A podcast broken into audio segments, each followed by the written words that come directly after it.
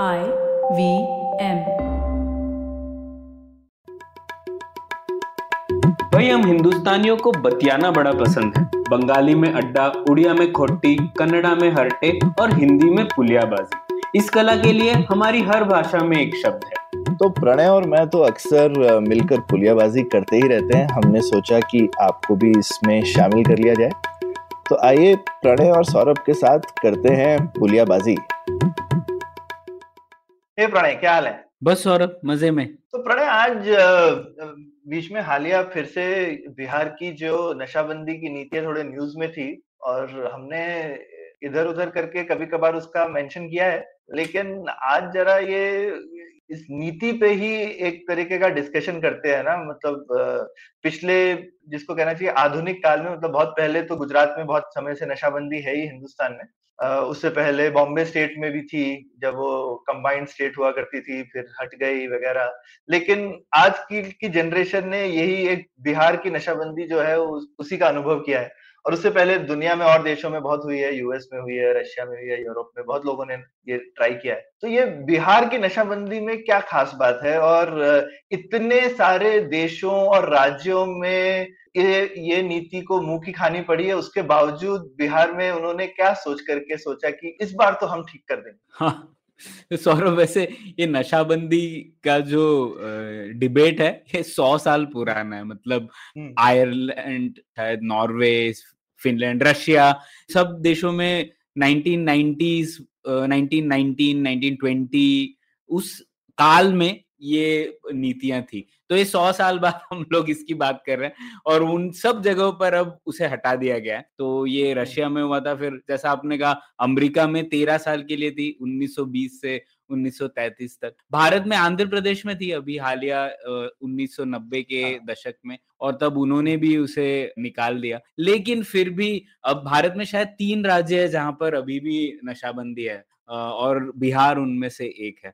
तो ये नशाबंदी एक कॉमन सॉल्यूशन लाया जाता है सरकारों के द्वारा कि कहते हैं कि अल्कोहलिज्म है। मतलब बहुत सा बहुत लोग हैं अल्कोहलिज्म की वजह से जिन्हें फैमिलीज पर बुरा असर पड़ता है या फिर डोमेस्टिक वायलेंस, घरेलू हिंसा बहुत होती है, और इसी वजह से उसका निजात और उसका सॉल्यूशन यही है कि अल्कोहल को ही बंद कर दो, ऐसा लोगों को लगता है। और इसमें कुछ कॉजैलिटी वगैरह तो प्रूव नहीं है, ऐसा नहीं पता कि का, कारण घरेलू हिंसा का अल्कोहल है, ऐसा किसी ने प्रूव नहीं किया है। लेकिन ऐसा कोरिलेशन है कि ऐसा पता है लोगों को कि जहां पर अल्कोहल ज्यादा लोग पीते हैं वहां पर घरेलू हिंसा भी होती है। तो इस वजह से सरकार ने सोचा, बिहार सरकार ने छह साल पहले सोचा था कि अल्कोहल को ही बैन कर देंगे और उस वजह से उन्होंने पॉलिसी लाई।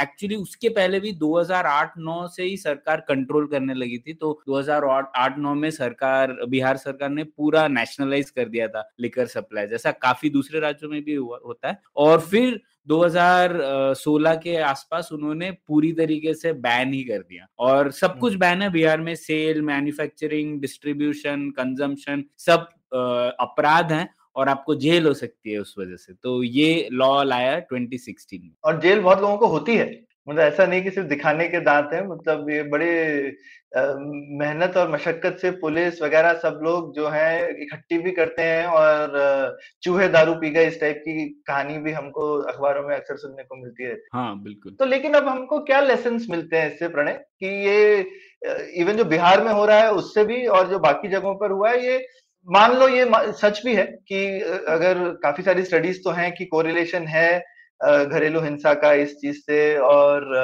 काफी जगहों पर होता है कि भाई जो घर के पैसे वगैरह हैं वो अगर नशेड़ी है आपके कोई घर में तो वो बहुत ही ज्यादा उस चीजों में पैसे खर्च कर देगा, तो बच्चों की पढ़ाई वगैरह में या वगैरह बाकी चीजों में आपके पैसे कम बचेंगे। तो स्वाभाविक सी बात है कि अगर कोई भी किसी को नशे की आदत लगी हुई है, चाहे शराब की हो चाहे ड्रग्स की वगैरह हो, तो उससे घर के घर पे तो बहुत बुरा असर पड़ता ही है, है ना। तो लेकिन नशाबंदी से ये प्रॉब्लम सॉल्व हो जाते हैं क्या? हाँ बिल्कुल सौरभ, आपने सही कहा। इसमें जो है प्रॉब्लम डेफिनेशन सही है कि शायद अल्कोहलिज्म, नशे से मुक्ति जरूरी है, उसके लिए पॉलिसीज होती है, लेकिन अगर उसका सॉल्यूशन नशाबंदी हो तो उससे कुछ भी सॉल्व नहीं होता। और इसके कई उदाहरण है, इसीलिए तो कितने ही देशों ने ट्राई किया है और वो फेल हो चुके हैं और उसके बाद उन्होंने वो पॉलिसी डिस्कार्ड कर दी है। लेकिन फिर भी सरकार को लगता है कि ये सबसे अच्छा तरीका है, ना रहेगी बांस ना बजेगी बांसुरी टाइप का सोल्यूशन है, अल्कोहल ही बैन कर दो और उससे घरेलू हिंसा कम हो जाएगी। लेकिन घरेलू हिंसा के बहुत ज्यादा कारण है ना सौरभ, घरेलू हिंसा तो कई वजह से होती है। और जैसा आपने कहा कि ठीक है लोग भी पैसा खर्च करते हैं अल्कोहल वगैरह पे, तो अगर आप अल्कोहल बैन कर देंगे, ऐसा नहीं है कि ना कि लोग अल्कोहल पीना छोड़ देंगे, लोग अलग तरीके से अल्कोहल पियेंगे, इल्लीगली पियेंगे, बल्कि उससे तो और खराब नुकसान होता है क्योंकि जहरीली शराब लोग पीने लगते हैं और उसकी वजह से लोगों की मृत्यु ही हो जाती है। खैर आप ये बात छोड़ दो कि घर पे क्या होता है, लोग कितनी बार मर भी जाते हैं। तो मे, मेरे पास चार कारण है सौरभ जिसको हमें सोचना चाहिए। और इससे पहले आगे बढ़ो, हमें हम, हम वो मेंशन कर भी सकते हैं, आंध्र प्रदेश में इनफैक्ट इसीलिए उन्होंने फाइनली नशाबंदी हटाई थी क्योंकि इतनी ज्यादा नकली शराब का बिजनेस और इतनी मौतें हुई थी कि उन्होंने फाइनली ये पॉलिसी वापस ली थी। तो हमारे हाल फिलहाल के इतिहास में ये एग्जाम्पल है। बिल्कुल, तो वहीं से शुरू करते हैं। एक तो कारण यही है कि आ, सरकार ने अगर किसी चीज को बैन किया उसका अर्थ ये नहीं है कि वो चीज होगी नहीं, है ना। उसको आ, उसको एक्चुअली बैन करने के लिए आपके पास उतनी सारी कैपेसिटी चाहिए, उतने सारा फोर्स चाहिए। तो वो खैर ये तो पता है हमको कि हर जगह जहाँ पे भी अल्कोहल बैन होती है वो अंडरग्राउंड चली जाती है। तो लोग सप्लाई करते हैं अल्कोहल, या तो फिर लोग इंपोर्ट करते हैं, दूसरे राज्यों में तो मिल ही रही है, तो लोग कुछ ना कुछ तरीका निकालते होंगे वेस्ट बंगाल से लाने के लिए या फिर उत्तर प्रदेश से लाने के लिए। तो ये तो होता ही है। और दूसरी चीज इसी की वजह से, जैसा कि कहा, अंडरग्राउंड अल्कोहल मैन्युफैक्चर भी होती है और वो मैन्युफैक्चर होती है, कई बार जहरीली शराब भी होती है। और तो बिहार में ही पिछले पांच छह सालों में कई ज्यादा इंस्टेंसेस हुए हैं सौरभ जहां पर ये जहरीली शराब की वजह से मौतें बढ़ गई है। और आप ये भी ध्यान रखिए कि क्योंकि अल्कोहल बैंड है, सरकार नहीं ये बताना चाहती कि जहरीली शराब की वजह से मौत हुई है। तो जब जब भी जहरीली शराब से मौत होती है तो कई बार पुलिस उस पर लीपापोती कर देती है, कहती है कि और कुछ कारण बता दो आप, ये वो, क्योंकि सरकार नहीं चाहती ये मानना कि उनकी पॉलिसी की वजह से ऐसा हो रहा है। तो उसके बावजूद भी आप गूगल करके देख लीजिए, करीबन हर एक साल आपको केस मिलेंगे कि चालीस लोग तीस लोग मर गए जहरीली शराब कंज्यूम करने की वजह से। तो इसका सीधा सीधा जिम्मेदार तो राज्य है ना, राज्य और सरकार है। लेकिन सरकार ये नहीं मानती कि उनकी वजह से ये हुआ। वो इनफैक्ट पॉलिटिशियंस ने कहा भी है कि अगर आप पियोगे तो आप मरोगे, ऐसा एक राजनेता ने कहा भी है बिहार में। तो उन्होंने अपने हाथ धो लिए इससे और ये नहीं मान रहे कि नशाबंदी की नीति की वजह से ऐसा हो रहा है। तो एक तो ये कारण, या तो वो पहले ही मान लेते ना कि अगर आप पियो तो आप मरो तो फिर हमको ठीक वाली पी के मरने दो, हाँ, है ना। तो वहां पे वहां पे आप बोल रहे हो कि मेरा दायित्व है। और दूसरा हाँ, एक क्यों बिहार के केस में हमको और एक ध्यान रखना चाहिए, बिहार का काफी बड़ा इंटरनेशनल बॉर्डर भी है। यही नहीं है कि आप सिर्फ डोमेस्टिक बॉर्डर है आपके पास स्टेट का, आपके पास एक इंटरनेशनल बॉर्डर भी है, तो कंट्रोल करना और मुश्किल। तो खैर बिल्कुल ये इम्पोर्टेंट पॉइंट था। और दूसरा Uh, सबसे बड़ा पॉइंट बिहार जैसे राज्य के लिए है कि वो स्टेट कैपेसिटी का आर्ग्यूमेंट, लेकिन कि आप मान लीजिए किसी भी राज्य क्षमता जो रहती है वो सीमित रहती है और बिहार जैसे राज्य में तो हमें पता है वो बहुत कम है, गरीब राज्य है, सरकार छोटी है कंपेयर टू जितनी होनी चाहिए इतने लोगों के लिए। तो वैसे ही उनकी सीम, आ, आ, आ, सीमित क्षमता है और उसमें भी आप देखेंगे कानून व्यवस्था जो है बिहार की तो चरमराई हुई है कई सालों से। उसमें हम लोगों ने सरकार को और पुलिस को और कानून व्यवस्था को ये एक नया ऑब्जेक्टिव दे दिया है कि आप अपनी पूरी क्षमता ये अल्कोहल प्रिवेंशन में लगाओ। तो उसकी वजह से सौरभ बहुत नुकसान हुआ है। जैसे सुप्रीम कोर्ट ने खुद एक ऑर्डर इशू किया था फरवरी में इस साल और उन्होंने कहा था कि हम ज्यादा से ज्यादा हमारे जो केसेस हाई कोर्ट और ट्रायल कोर्ट में आ रहे हैं वो बेल एप्लीकेशन के आ रहे हैं अल्कोहल से रिलेटेड। यहाँ तक कि एक स्टेज पे सोलह जज हाई कोर्ट के सिर्फ इसी के बेल मामले और प्रोसिक्यूशन के केस सुन रहे थे। तो अगर और आप अगर बेल नहीं देते तो उसकी वजह से जो कारावास थे वो सब इसी तरह के लोग जो थे वो उसमें कैद हो गए थे, जो कि ये केस चल रहा था उनपे। तो मतलब आप असली क्रिमिनल्स को पकड़ने की बजाय लोग जो अल्कोहल पी रहे थे वही लोग या तो कानून व्यवस्था को क्लॉग कर रहे थे या फिर जेल में ऑलरेडी भरे पड़े थे। तो इस वजह से सुप्रीम कोर्ट ने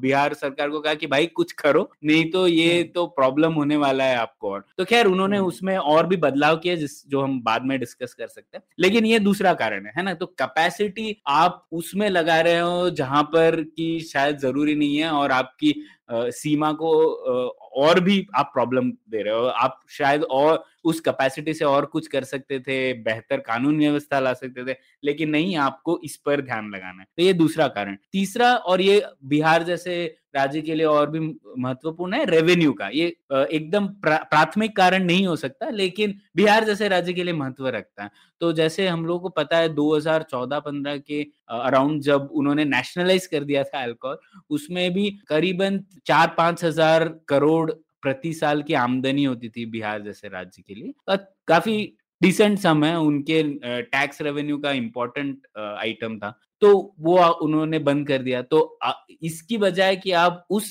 जो आमदनी है उससे आप घरेलू हिंसा के अगेंस्ट कोई पॉलिसीज बनाओ या फिर एनफोर्समेंट लाओ या फिर जो नशेड़ी लोग हैं उनका रिहेबिलिटेशन करो, वो सब करने की बजाय वो रेवेन्यू स्ट्रीम ही बंद हो गई। और ये अंबेडकर के ने भी लिखा था इसके अगेंस्ट, सौरभ, हम लोगों ने एक एपिसोड किया था उनके मैनिफेस्टो में। उन्होंने भी कहा था कि आ, ये इस तरीके की नीति नहीं करनी चाहिए, इससे अच्छा है कि आप जो पैसा आ रहा है उससे आप गरीबी हटाओ वगैरह वगैरह कई काम कर सकते हो अल्कोहल की से जो पैसा आता है। तो अंबेडकर ने स्पेसिफिकली बोला था कि कुछ लोगों के नशे को सुधारने के लिए पूरा का पूरा समाज क्यों अपने पैसे खर्च करे। बिल्कुल, हाँ, हाँ, पूरा का पूरा समाज को नुकसान क्यों पहुंचाएं हम। तो ठीक है, ये हाँ। तीसरा कारण। और चौथा, सौरभ, एक नैतिक कारण भी है, क्योंकि आप देखेंगे अगर ये एक विक्टिमलेस क्राइम है ना, मतलब क्या कहेंगे इसे, बेगुनहगार जुर्म है ना। इसमें कोई ऐसा नहीं है कि एक कोई गुनहगार है, मैं अल्कोहल पी रहा हूँ और मेरी मेरी मर्जी है। तो उस लॉजिक से हम लोग देखें तो ये विक्टिमलेस क्राइम को जब हम लोग बैन करते हैं तो उससे कई चीजें होती है। एक तो सिस्टम अंडरग्राउंड जाता है, जब सिस्टम अंडरग्राउंड जाता है तो कुछ लोग हैं जो इस पे इसका फायदा उठाते हैं और अंडरग्राउंड ये बिजनेस चलाते हैं। अब अंडरग्राउंड बिजनेस चलाने के लिए वो पुलिस को घूस देते हैं, रिश्वत देते हैं, तो उसमें सिस्टम भी पूरा और करप्ट होता है। और ये जो लोग है जो अंडरग्राउंड चला रहे हैं, इन ये अमीर होते जाते हैं, क्योंकि ये बिजनेस पहले वो नहीं कर सकते थे, लेकिन अब वो इलीगली करके बहुत पैसा कमाते हैं और उसकी वजह से वो भी अमीर होते हैं। तो अल्टीमेटली ये होता है कि हमारी जो नैतिक मूल है वही कमजोर हो जाते हैं, क्योंकि इस तरीके के लोग समाज में और अमीर होते हैं, समाज में और पावरफुल होते हैं, शायद राजनेता बनेंगे, शायद बिजनेसमैन बनेंगे, और उसकी वजह से पूरा हम लोग का जो नैतिक व्यवस्था है वो भी हिल जाती है। तो ये चौथा कारण है, और शायद बिहार में भी ये हो रहा होगा, नेचुरल एक्सपेरिमेंट है ये, पाँच छह साल बाद हमें इसके नतीजे पता पड़ेंगे। लेकिन ये चार कारण है, सौरभ, जिसकी वजह से नशाबंदी सॉल्यूशन नहीं है अल्कोहलिज्म। बिल्कुल, और और ये ओवरऑल हम आई थिंक इसमें एक थीम है बेसिकली छुपी हुई कि बस भाई हर सामाजिक बुराई का समाधान सरकार के द्वारा नहीं हो सकता। कि हम मान सकते हैं कि भाई ठीक है, ये अगर कोई बहुत ज्यादा नशेड़ी है तो ये तो सामाजिक बुराई है, थोड़ा बहुत पी रहे हैं आप और उससे आपकी खुद की चीजों पे असर नहीं पड़ रहा है तो तो अलग बात है, लेकिन अगर आप पे असर पड़ता है, आपकी फैमिली पे असर पड़ रहा है, तो बिल्कुल ये एक सामाजिक बुराई है। लेकिन हर सामाजिक बुराई का समाधान ये नहीं है कि उसको हम क्राइम डिक्लेयर कर दें, है ना। हर सामाजिक बुराई क्राइम, जैसे आप बोल सकते हैं कल को झूठ बोलना भी बुरी बात है, लेकिन आप झूठ बोलने हाँ। को आप क्रिमिनल ऑफेंस कर दें तो फिर तो गड़बड़ हो जाएगी, ठीक है। तो हाँ। उसके लिए हम अलग अलग तरीकों से सामाजिक बुराइयों को हम अलग अलग तरह से सॉल्व करते हैं। आप बोल सकते हैं कि भाई छोटे बच्चों को के लिए बहुत सारी सुविधाएं होनी चाहिए, अगर छोटे बच्चों को ठीक से आपका समाज नहीं ट्रीट करता है तो ये भी एक सामाजिक बुराई है। पर उसके लिए हम उन चीजों को, कुछ चीजें क्राइम होती है अगर वायलेंस वगैरह हो जाए, लेकिन बाकी चीजों के लिए हम और चीजें करते हैं कि भाई उनको हम स्कूलों में खाना देते हैं, स्कूल में मुफ्त पढ़ाई देते हैं, उनके लिए अनाथालय बनवाते हैं, बहुत कुछ करते हैं। तो अलग अलग तरीके हैं, हम नशा निवारण केंद्र बनवा सकते हैं अगर नशे की बहुत दिक्कत हो रही है, एजुकेशन प्रोग्राम्स कर सकते सकते हैं। बहुत कुछ सरकार के पास है जिसका समाधान एजुकेशन और समझाने में है, ना कि चीज को सिर्फ अपना, जिसको कहते हैं ना सबसे बड़ा डंडा उठा करके रख दिया। सरकार के पास में एक ही डंडा है और आप एक जगह लगा रहे हैं तो दूसरी जगह नहीं लगा पा रहे हैं। जैसा तुमने बोला कि आप क्षमता एक जगह लगाएंगे तो दूसरी जगह नहीं लगा पाएंगे, तो ये मुझे बहुत ही गड़बड़ चीज लगता है। लेकिन इसका लेकिन सपोर्ट बहुत है प्रणय हिंदुस्तान में, और खासकर महिला वर्ग में, क्योंकि इसलिए लगता है मुझे कि शायद काफी सारी जो स्टडीज हैं वो जो भी कहती हूँ, लेकिन एक डेमोक्रेटिक दिखता तो है कि बहुत बड़ा बेस है हिंदुस्तान में। तो इसके लिए क्या करना चाहिए? अगर इतना बड़ा सपोर्ट है किसी चीज को तो एक डेमोक्रेसी में उसको कैसे हैंडल करोगे? हाँ सौरभ, ये बहुत इंपॉर्टेंट पॉइंट है। तो लोग अच्छा सॉल्यूशन नहीं दे सकते पॉलिसी का, अगर वो अच्छे सॉल्यूशन दे पाते तो फिर राजनेताओं की जरूरत ही क्या है, हम लोग ही अपनी अपनी नीति बना लेते हैं। तो अक्सर यही होता है कि हमारे पास सिंपल सॉल्यूशंस होते हैं, क्योंकि अगर हमने नीति के अनइंटेंडेड कंसिक्वेंसेस क्या हो सकता है वो इतनी डिटेल में नहीं पता, तो हम लोग सिंपल से सॉल्यूशन लगाते हैं, प्लास्टिक बैन कर दो, ये बैन कर दो, वो बैन कर दो, और हमें लगता है कि इससे सॉल्व हो जाएगा। तो यही यहाँ पर हो रहा है। एक जो प्रॉब्लम है वो एक काफी रियल है, लेकिन उसका सॉल्यूशन आप लोगों से मत पूछो, सॉल्यूशन तो राजनेताओं को पता होना चाहिए। अब जैसे हम लोगों ने डिस्कस किया, हमारे पास सौ साल का इतिहास है इसके ऊपर कि क्या नतीजे होते हैं इसके, और हमें पता है कि जो इसके कॉस्ट्स है वो बहुत ज्यादा है बेनिफिट के तुलना में। तो हमें राजनेताओं का दायित्व है कि इन सब चीजों को समझे और करे। अगर डेमोक्रेटिक डिमांड है तो मुझे लगता है सरकार और अच्छे नीति ला सकती है। तो जैसे बिहार में ही सौरभ, अभी मैंने देखा, मैं गूगल कर रहा था इसके ऊपर ही, तो बिहार सरकार प्रोहिबिशन कॉन्स्टेबल्स नियुक्त कर रही है। तो ये लोग हैं जो खासकर नियुक्त कर रही है जिससे कि वो एनफोर्स करेंगे इन सब चीजों को। तो अगर प्रॉब्लम डोमेस्टिक वायलेंस है तो ये कॉन्स्टेबल्स को डोमेस्टिक वायलेंस को ही सॉल्व करने में लगाई है ना। तो आप डोमेस्टिक वायलेंस के ऊपर एजुकेट कर सकते हैं, और अगर डोमेस्टिक वायलेंस हो रही है तो लोगों को आप आ, उस तरीके से कानून से रेगुलेट कर सकते हैं। लेकिन हम उसकी बजाय अल्कोहल को ही बैन करना चाहते हैं। तो ये आ, मुझे लगता है काफी गड़बड़ है। तो डेमोक्रेसी से आप प्रॉब्लम समझिए, लेकिन राजनेता को अपने दिमाग लगाना पड़ेगा, अपनी सोच समझ तजुर्बे का उपयोग करके अच्छे सॉल्यूशन लाने पड़ेंगे, ना कि जो सरकार जो रास्ते पे एक सॉल्यूशन है उसे आप इम्प्लीमेंट कर दीजिए। बिल्कुल, इसीलिए हमारी प्रतिनिधित्व वाली जिसको कहते हैं रिप्रेजेंटेटिव डेमोक्रेसी है ना, ताकि ये डायरेक्ट डेमोक्रेसी, बहुत लोग बोलते हैं ना कि सब कुछ डायरेक्ट क्यों नहीं हो सकता, ये सब ये ये सब हमारी कॉन्स्टिट्यूएंट असेंबली ने सब डिस्कस किए थे भाई चीजें। तो ये फायदा होना चाहिए जो आई थिंक हमको अक्सर नहीं मिलता है। कोई बहुत ही जिसको कहते हैं स्ट्रॉन्ग लीडर टाइप हो,